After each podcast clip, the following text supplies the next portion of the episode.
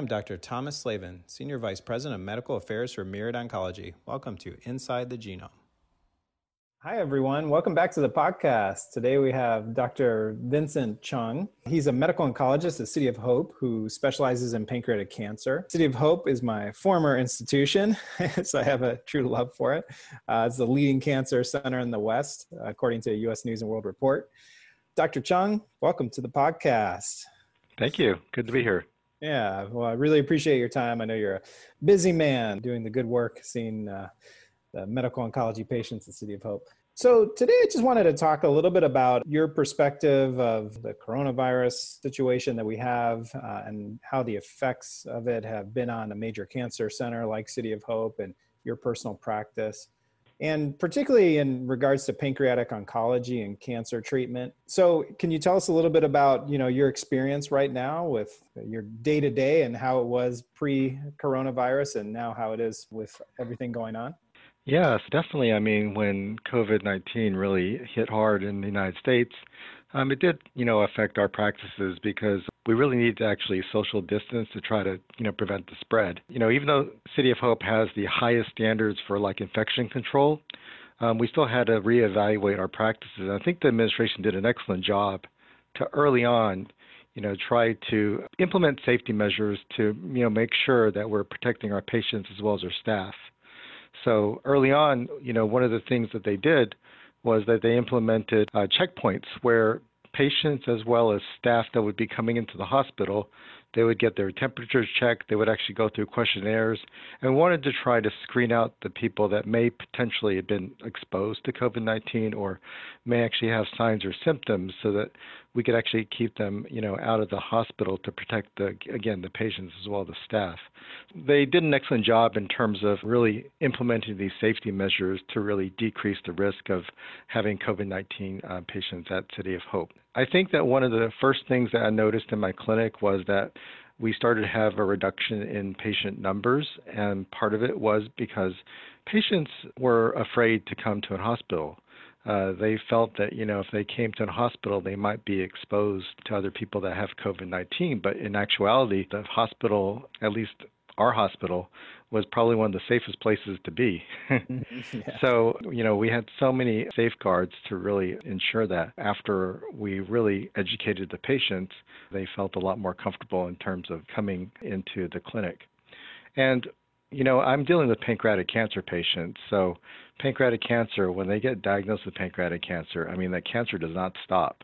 And we don't stop either. So, we need to actually get started with, um, you know, talking about treatment options and really uh, getting them started with their therapy to try to control their cancer. So, many of my patients would, uh, you know, get started with therapy within a you know short period of time, and they would be coming regularly for their chemotherapy. Yeah, and have you been using telemedicine? We have. Even before the pandemic, City of Hope was already implementing uh, telemedicine. Um, it's just that with COVID 19, we really had to scale that up. Mm-hmm. And we really had to kind of distribute this across the enterprise where not only was it Duarte main campus, but it was also community practices incorporating telemedicine as part of their daily practice. So I think that it's really been good for the patients, and many of them that were actually on follow up or they didn't really need to come into the main campus, so they didn't have a chemotherapy appointment or any other infusion. They could be done by telemedicine and they could be in the comfort of their home uh, with their family. And I think that was actually a, a really good thing to have that implemented enterprise wide. Yeah, absolutely. And how's your practice changed through all this particularly? I mean, have you changed the way you're treating patients or staging uh, the treatment at all? Not at all. I mean, in terms of the way we treat our patients, I mean, we treat our patients with the highest level of care. I mean, we actually follow all the guidelines and we make sure that, you know, they're getting the best care possible. So from the very start, patients that are coming to City of Hope, they're getting diagnosed, they're getting the necessary procedures, and we would uh, begin their therapy no different than any other time before the pandemic. So I, I, think that as far as for newly diagnosed cases, they would actually get started with their therapy uh, just as fast as before the pandemic. Yeah, um, I think that you know where things actually kind of, kind of changed a little bit was that we sometimes would not have them come as often because if we could actually do this by telemedicine, uh, we could actually call, follow up with them on the phone or actually by mm-hmm. televideo and kind of assess how they're doing with some of the toxicity. So uh, sometimes we wouldn't necessarily have to have them come back like a week later. We could actually wait till they come back for their next chemotherapy infusion. Yeah. So we definitely tried to make sure that we coordinated their appointment to see us with their chemotherapy infusion so they wouldn't be coming to the hospital so often. Yeah. Do you know if the infusion centers have changed their practice? I think the biggest part is really the social distancing. The good thing for us is that we do have a lot of private rooms in our infusion center. Um, we do have some chairs which are socially distanced, but mm-hmm. uh, we need to make sure that uh, we actually have that space between uh, patients so that we can actually minimize contact. Yeah, absolutely. Well, obviously a lot going on with the, the virus right now, but just switching gears a little bit, uh, you know, pancreatic cancer treatment, we're very interested in how people are applying cancer genetics into current care. And, uh, you know, you've always been at the forefront in my mind of doing this for pancreatic cancer.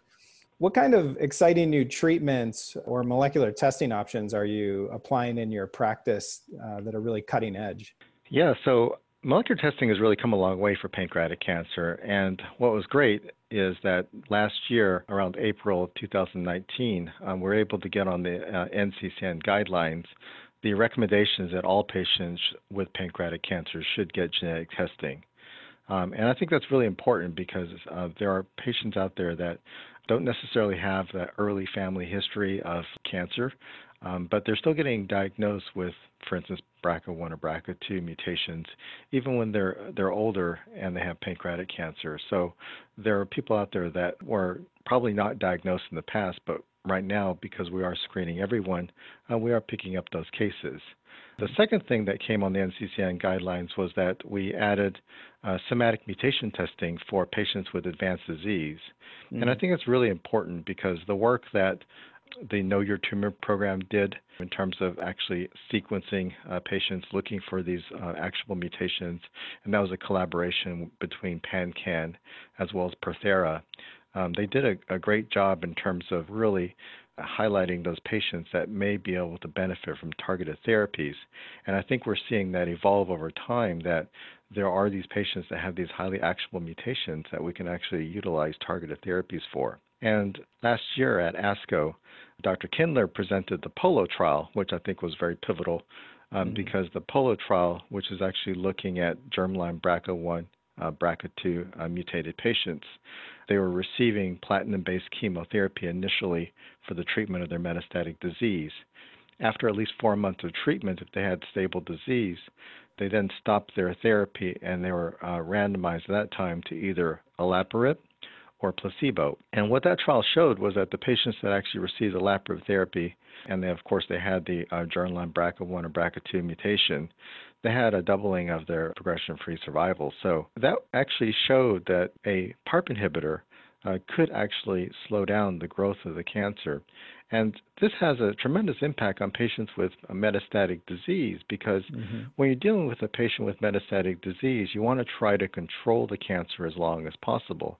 And cytotoxic chemotherapy was the mainstay of treatment. However, that's associated with a lot of toxicities. Olaparib, basically, as far as the toxicity goes, the toxicity profile is mainly um, more fatigue, gastrointestinal side effects, cytopenias. So if you're able to monitor them closely and watch their blood counts and uh, really manage these more milder side effects, patients can have a good quality of life with good control of their disease. Yeah, absolutely. Beyond PARP inhibitors, what other targeted therapies are really making a splash in pancreatic cancer right now? Yes, so microsatellite unstable pancreatic cancer, which is again a very small subset of pancreatic cancer patients, checkpoint inhibitors are actually approved uh, mm-hmm. for this small subset population, and these patients do have very good responses. Also, for instance, NTRK fusions, um, again, a very small population of pancreatic cancer uh, patients, but there are drugs like larotrectinib that's approved for NTRK fusions. So mm-hmm. there are these very highly actionable mutations, and I think it's really important to be looking for potential treatment options. What are you working on currently in your research? Yeah, so good question. One of the things that I thought was very compelling and interesting is that, you know, from the POLO trial, we saw that there was a doubling of progression free survivals. I think that even though this is impressive, we have room to grow. And yeah. one of the areas of research that I was actually looking into was that in these tumors that actually have this defect in DNA damage repair, there probably are increased mutations within these tumors that may make it more susceptible to the immune system. We actually did some preclinical studies looking at combination of PARP inhibitors with checkpoint inhibitors in a mouse model, and we actually showed uh, synergistic activity of the two together.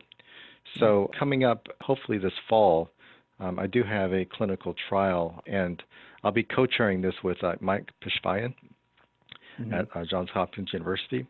This is going to be a randomized phase two clinical trial looking at germline BRCA1, BRCA2 mutated pancreatic cancer patients that are receiving first line chemotherapy with a platinum based treatment. After four months of treatment, if they have stable disease, they'll get randomized to olaparib plus pembrolizumab versus mm-hmm. olaparib alone.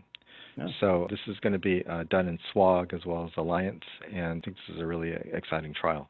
Absolutely. I mean, you are you're leading the way in targeted therapies. I just want to say this was a great pleasure having you on. Thank you so much. City of Hope is a fantastic institution, and again, it will always have a spot in my heart. I really uh, enjoyed working there for all those years and being in the same department with you. Thank you again for coming on the podcast, and always a pleasure. Oh, thank you. Enjoyed it.